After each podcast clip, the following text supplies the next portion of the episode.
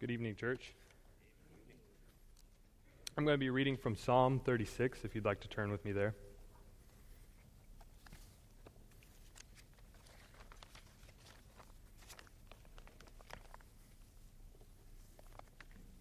The word says this I have a message from God in my heart concerning the sinfulness of the wicked. There is no fear of God before their eyes. In their own eyes, they flatter themselves too much to detect or to hate their sin. The words of their mouths are wicked and deceitful. They fail to act wisely or to do good. Even on their beds, they plot evil. They commit themselves to a sinful course, and they do not reject what is wrong. Your love, Lord, reaches to the heavens, your faithfulness to the skies. Your righteousness is like the highest mountains, your justice like the great deep. You, Lord, preserve both people and animals. How priceless is your unfailing love, O God! People take refuge in the shadow of your wings. They feast on the abundance of your house. You give them drink from your river of delights. For with you is the fountain of life. In your light we see light. Continue your love to those who know you, your righteousness to the upright in heart. May the foot of the proud not come against me, nor the hand of the wicked drive me away. See how the evildoers lie fallen, thrown down, not able to rise. This psalm, Psalm 36, is a very interesting psalm. I really like it. It's actually um, a prayer, a prayer from the psalmist, David. Um, there's three main parts to his prayer. Uh, the first part, verses 1 through 4, uh, he's talking about his concern for the wickedness in the world and in the heart of man. He goes on in the second part, verses 5 through 9, and he contrasts this wickedness of man to the glory of God and the goodness of God and the hope we have in Him. And in the third part, he has petitions in his prayer, verses 10 through 12. So we'll go ahead and start. We'll break down, starting in the first part. In verse 1, uh, David, the psalmist, he starts telling us he's troubled by the sinfulness of man and the wicked. It is burdensome deep in his heart. It keeps him up at night um, thinking about this, troubling over uh, the wickedness of man. He goes on to say that they are flattering themselves too much in their own eyes to detect or to hate their own sin. They justify what they're doing. It's, it's not that bad. Wickedness starts deep down in their hearts with their minds set on themselves rather than on God.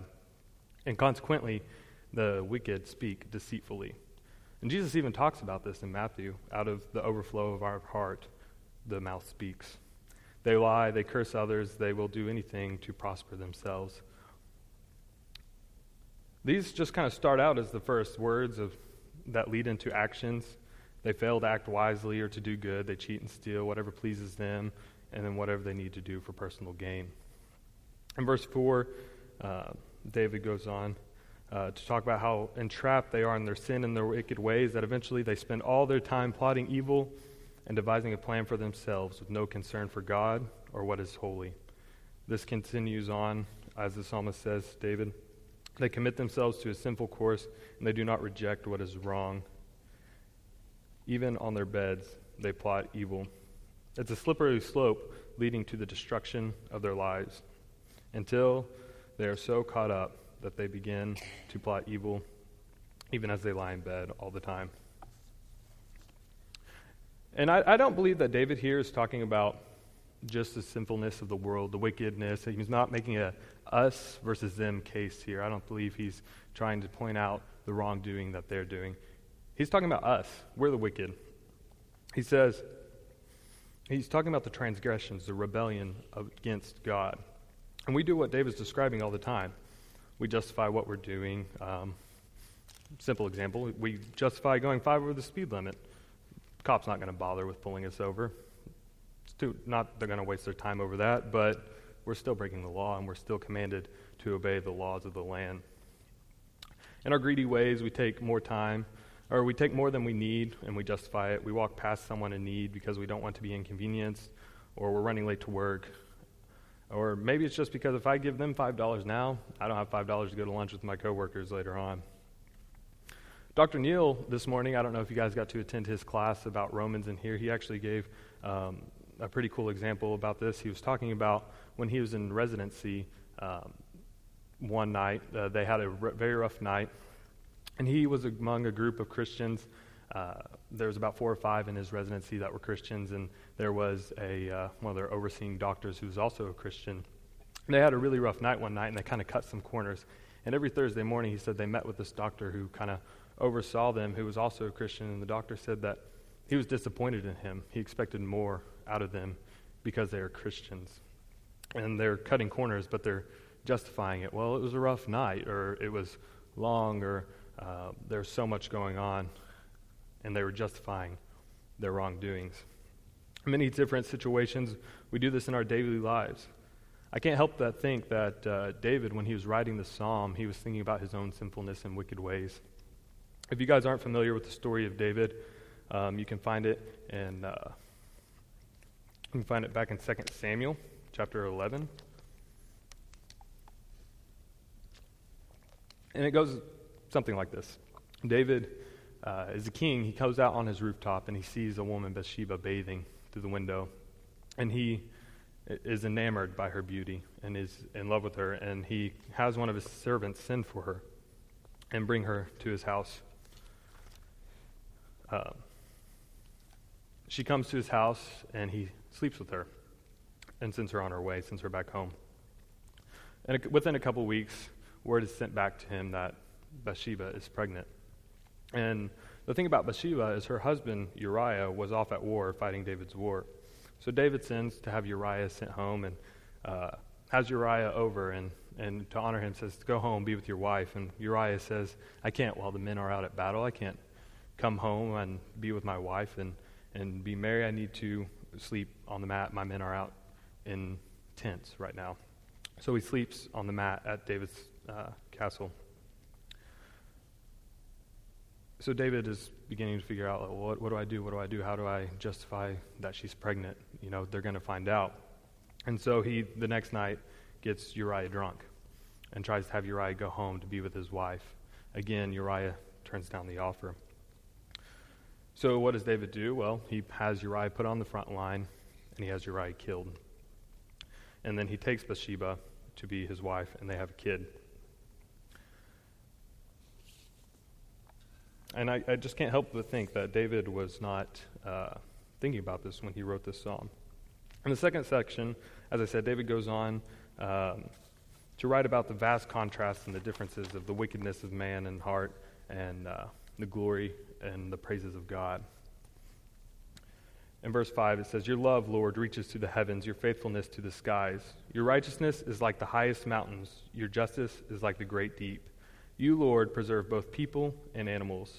How priceless is your unfailing love, O God. People take refuge in the shadow of your wings. They feast on the abundance of your house. You give them drink from your river of delights. For with you is the fountain of life.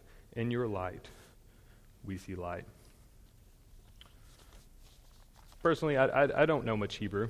I haven't taken any Hebrew courses, and I haven't got my MDiv yet. Um, but I do know a few words in Hebrew from my studies, and one of the words is the word hesed. And what hesed is, is God's steadfast love. And any commentary you read about this psalm, they'll be quick to point out that the word in Hebrew that David uses is the word hesed. Um, in verse 5, it starts out, Your love, Lord, reaches to the heavens. Um, but, but the word that David uses is his hesed. His hesed reaches to the heavens. His steadfast love. It is his unfailing love, his never ending love. He says it reaches to the heavens, which is just a way for him to say that is unfathomably large, and words cannot describe it. And his faithfulness, which makes his love stead, steadfast, stretches to the skies. His righteousness are, is as immovable as mountains, and his justice is deeper than we can even imagine. In verses 5 through 6, David is speaking of how great our God is. He uses heavens and skies and mountains and deeps as ways of expressing the immensity of the characteristics of our God. He, his firm reliability and his vindication of those who depend on him and follow in his ways. He's steadfast and reliable for us, and he clears our name of blames. David knows this all too well. You see, after um, what he had done in, in uh, 2 Samuel, uh, God sends a uh, a prophet to him, the prophet Nathan, and, then, and Nathan shows him the error of his ways. And David is struck. He says, I have sinned against God. I have sinned against the Lord. but Nathan says to him, he says um, that God has taken away his sins and he will not die.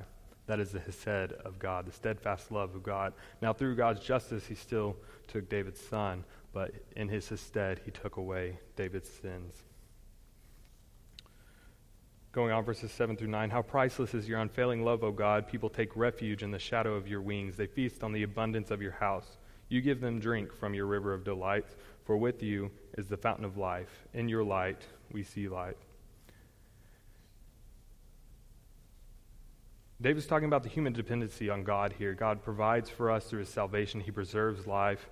God's hesed is what provides for us. He provides shelter, he provides food, and he provides drink, and so is the source of life.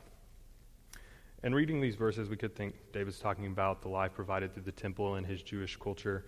Um, but I, I, think David is talking about a much deeper communion with God, and that is much greater than liturgy and much greater than ritual. Um, it's symbolic, and we, we can read about this in the New Testament. Jesus talks about being the bread of life and being the fountain of living water. And he, David goes on to talk about we take shelter in the shadow of his wings. And I don't know if you guys have ever seen or know much about eagles, but eagles are pretty incredible creatures. They have a wingspan about seven to nine feet. And when they have a little baby eagle in their nest, they have these huge nests. And the way they protect their little baby eagle is they wrap their huge wings around the eagle's nest. And it's, it's an incredible thing to see uh, as they protect um, their baby eagle. And that's what God does for us. He wraps his wings around us and he protects us. And the language in these verses, it just shows that David gets it, per se. He, he understands the greatness of all the ways that life is received through God. Verse 9, he kind of sums it all up and puts a little nice little bow on it uh, on the dependency of man on God.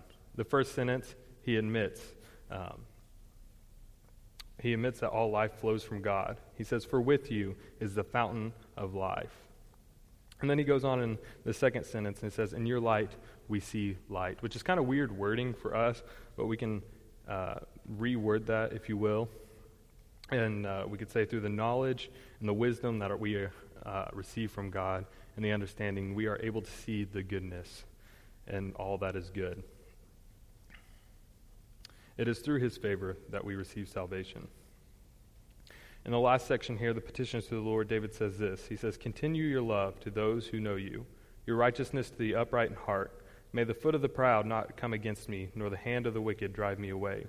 See how the evildoers lie fallen, thrown down, not able to rise. In this last section of the prayer, the psalmist David, he petitions the Lord. He petitions him um, that the Lord will recognize his dependence on him, and that the Lord and his hesed be the power in which determines the future of the wicked rather than their own wicked ways. That they would turn their attention to the hesed of God and base their lives on that rather than basing it on their own um, arrogant, selfish ways. He says, May I not lie fallen down.